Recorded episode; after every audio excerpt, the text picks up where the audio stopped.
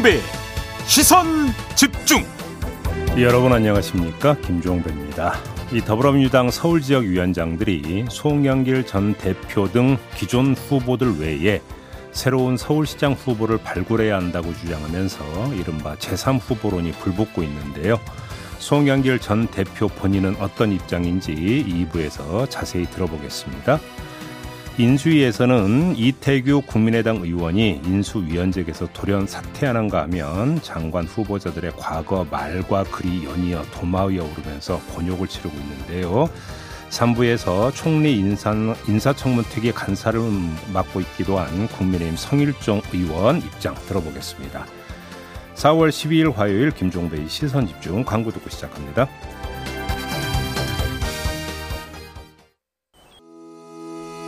시선 집중은 촌철님들의 다양한 목소리를 기다립니다. 짧은 건 50원, 긴 건 100원인 문자 메시지 샵 8001번, 스마트 라디오 미니와 유튜브 라이브로도 시선 집중과 함께 하실 수 있습니다. 믿고 듣는 진품 시사 김종배의 시선 집중.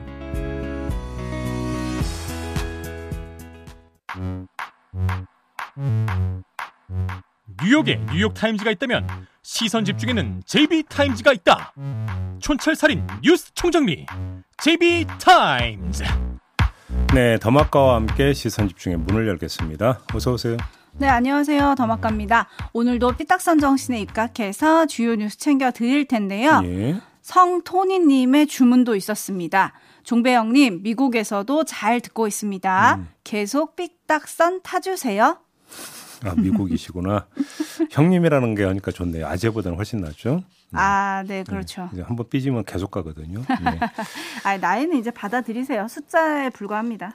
그 인수위발 뉴스 못 보셨어요? 아, 네, 뭐 만 나이 이제 네. 최대 두 살 어려진다. 생일 어. 지나면 한 살 어려지는 건데. 그, 그건 되게 잘한 정책 같은데. 네, 많은 분들이 좋아하시더라고요. 그러니까요. 근데 네. 법안 통과가 내년인가 되면은 음. 네, 뭐꼭 아직 좀 더 기다리셔야 돼요. 저희가 한 꼬리를 달아 하여간.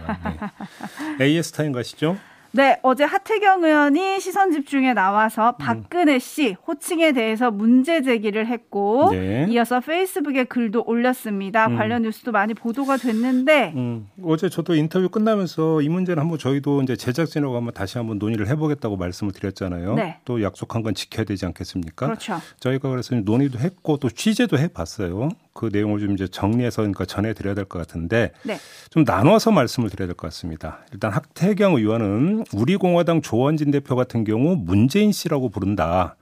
그렇게 되면 진영에 따라서 씨라는 호칭이 남발될 수 있는 거 아니냐. 그러니까 하지 말자 이런 취지로 주장을 했는데 결론부터 말하면 이건 제가 볼 때는 별로 논의할 가치가 없는 거라고 생각합니다. 어, 왜요? 그렇게 정리를 했고요. 왜냐하면 문재인 대통령은 헌법에 의해서든 법률에 의해서든 어떤 문제도 발생한 적이 없기 때문에 호칭을 달리해야 하는 아무런 근거가 없습니다. 어허. 따라서 우리 공화당 조원진 대표가 C라고 하는 호칭을 쓴다고 해가지고 그것이 뭔가 그럴 수 있나라고 받아들일 수 있는 성질의 문제가 아니라는 것이고요. 그냥 그거는 개인의 임의적인 어떤 뭐냐면 호칭이라고 보면 될 것 같습니다. 네. 비교 대상이 한마디로 될 수가 없다라는 것이기 때문에 뭐 균형이나 이런 얘기가 여기서 나올 수 있는 성질의 문제는 아니다. 따라서 이 논리는 아, 받아들이기가 힘들다. 그다음에 그런 가치도 별로 없다. 이렇게 정리를 하고요. 네. 두 번째 문제는 좀 논의할 여지가 여러 가지가 있었습니다. 어, 임의적 해석의 여지를 없애기 위해서는 법률에 근거해서 판단하는 게 가장 좋은 거 아니겠습니까? 그렇죠. 그러니까 전직 대통령 예우에 관한 그 법률 이걸 좀 살펴봤는데요. 두 가지 점이 상충되는 상태에서 공존하고 있는 것으로 정리를 했는데 네. 상충되는 상태에서 공존한다. 예, 이그 법 제2조를 보면 이 법에서 전직 대통령이란 헌법에서 정하는 바에 따라 대통령으로 선출되어 재직하였던 사람을 말한다 이렇게 규정돼 있어요. 어, 네. 그러니까 헌법에 정하는 바에 따라 대통령으로 선출되어 재직하였던 사람이니까 어 요게 이제 전직 대통령의 규정이라는 거고요. 네. 제 7조를 보면 전직 대통령으로서의 예우를 하지 아니하는 경우가 명시되어 있는데 재직 중 탄핵 결정을 받아 퇴임한 경우와 금고 이상의 형이 확정된 경우 여기에 포함이 되게 되어 있습니다. 음. 그러니까 음, 박근혜, 이명박 두 사람 같은 경우도 여기에 해당 사항이 있다고 봐야 되는 거죠. 네. 그렇죠?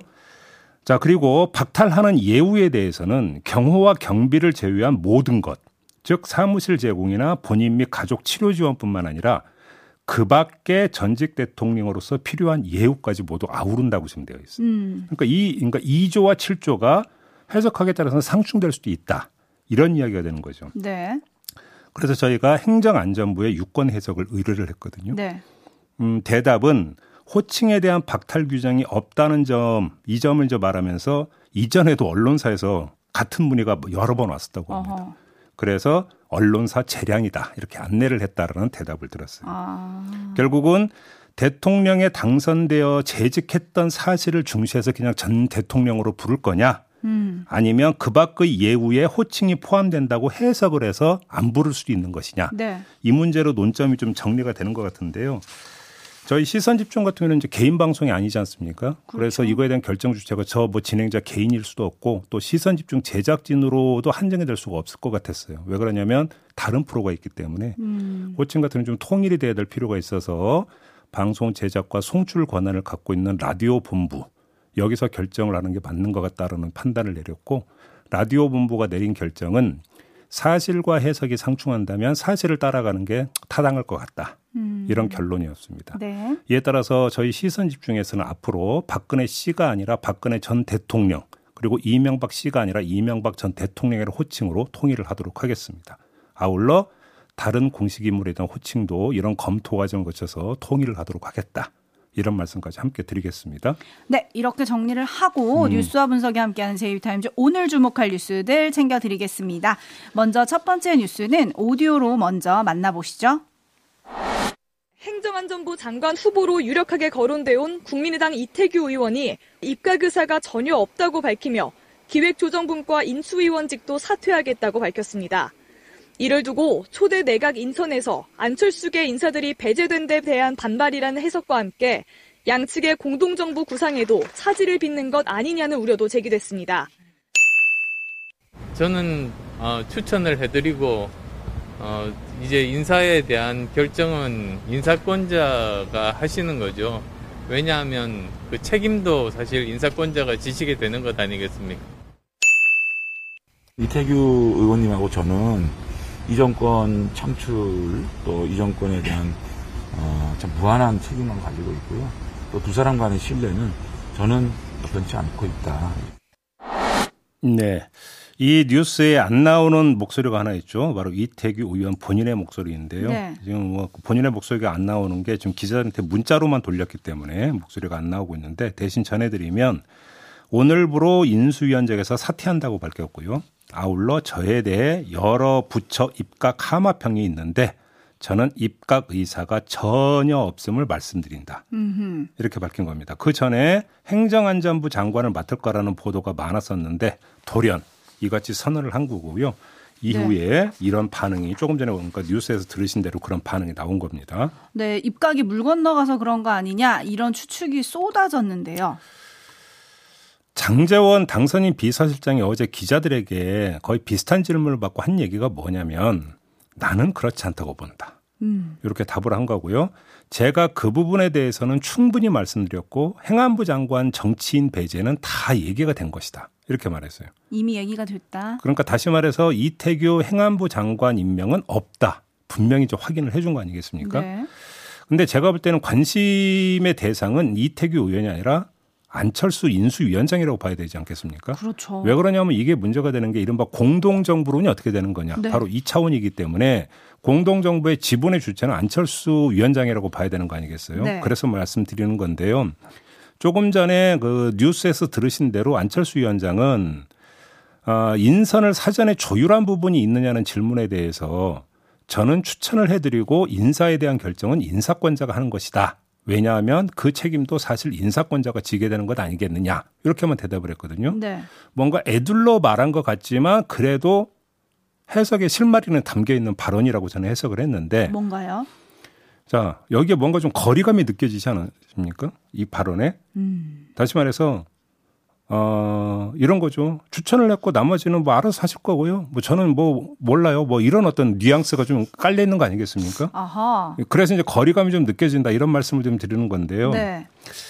자, 이 지점에서 추정을 해야 하는데 어, 공개적으로 안철수 위원장이 반발할 생각은 일단 없는 것 같습니다. 일단 없다. 예. 인사권자가 책임진다는 얘기에는 나 몰라라는 뜻이 여기는 담긴 거라고 해석을 해야 되는 거였기 음, 때문에 네. 하지만 제가 일단이라고 한정을 한 건 그저께 발표된 건 1차 인사잖아요. 그렇죠. 앞으로 2차, 3차 인사 발표가 남아 있게 않습니까? 남아 있죠. 그러니까 안철수 위원장의 거리감이 2차와 3차까지 보려는 호흡 고르기 차원인지 아니면 사실상의 포기인지 이걸 현재로서는 가늠하기가 어렵다라는 거예요. 아하. 지금 공하나 칠하나님이 팽당한 것 같은데요?라고 해주셨고 정성식님도 음. 토사구팽이 이런 건가요?라고 해주셨는데 음. 지금 JB 분석은 아직 공동정부 삐걱 빨간불 이렇게 진단하기는 좀 이르다. 음. 조금 더 지켜봐야 한다 이 말씀이신 거죠? 그러니까 제가 볼 때는 인수위원직을 사퇴한다. 그것도 공개적으로 이거는 제가 이제 그 기억력이 짧아서 그런지 본 적이 없거든요. 근데 진짜 왜 그랬을까요? 왜냐하면 인수위 활동 기간이 얼마 안 남았거든요. 그러니까 이거는 뭔가 그러니까 그냥 본인의 그러니까 뭐 사퇴를 넘어서 거기에 뭔가 메시지를 담으려고 한 거라고 봐야 되는 거잖아요. 그렇죠. 왜냐하면 사실은 이태규 의원이 그만둔다고 해도 모든 사람들이 다 그 뒤에 안철수 위원장을 떠올릴 그러니까. 거라서. 그러니까 당연히 이태규 의원이 인수위원직 사퇴한다면 안철수 위원장하고 상의를 했겠습니까? 안 했겠습니까? 당연히 했겠죠. 그런데도 아닌가? 공개적으로 문자 메시지를 돌렸다? 제가 볼 땐 이거는 윤석열 당선인에 대한 일종의 메시지 전달의 성격도 있다고 저는 보거든요. 그렇죠. 그렇죠. 그러니까 1차는 그런데 어디 2차, 3차는 어떻게 되는지 한번 봅시다. 네. 3호 구호님이 벌써 삐걱거리는 모습이네요. 음. 예상했던 문제 아닌가요? 라고 해주셨는데 네. 어제 보도를 보면 실제 안철수 인수위원장이 과학계를 중심으로 인사 6명 안팎을 추천을 했다. 음. 하지만 반영되지 않았다. 요런 보도가 나오기도 했거든요. 예. 이르면 내일 외교부나 교육부 등 뭐 2차 내각 발표가 있다고 하던데 음흠. 어떤 인물로 꾸려질지 시선 집중을 해보겠습니다. 네. 6738님, 이래서 합당도 잘 될까요? 빨리 한다더니 소식이 없습니다. 라고 그러- 해주셨는데, 그러게요. 그러게요? 네. 이것도 원래는 뭐 하태경 의원 같은 경우는 지난주 인터뷰에서 그러니까 이번 주 그러니까 지난주 기준이 되는 거죠. 네, 끝날 거라고 얘기했었는데. 발표가 있을 수도 있다고 그러니까 이야기하지 않았습니까? 그렇죠, 근데 그렇죠. 소식이 없네요. 네. 그러게요. 여기도 시선 집중하겠습니다. 음, 음, 음. 제이비타임즈 다음 주목할 뉴스 오디오로 먼저 만나보실 텐데요. 귀를 조금 기울이셔가지고 집중해서 들어보세요.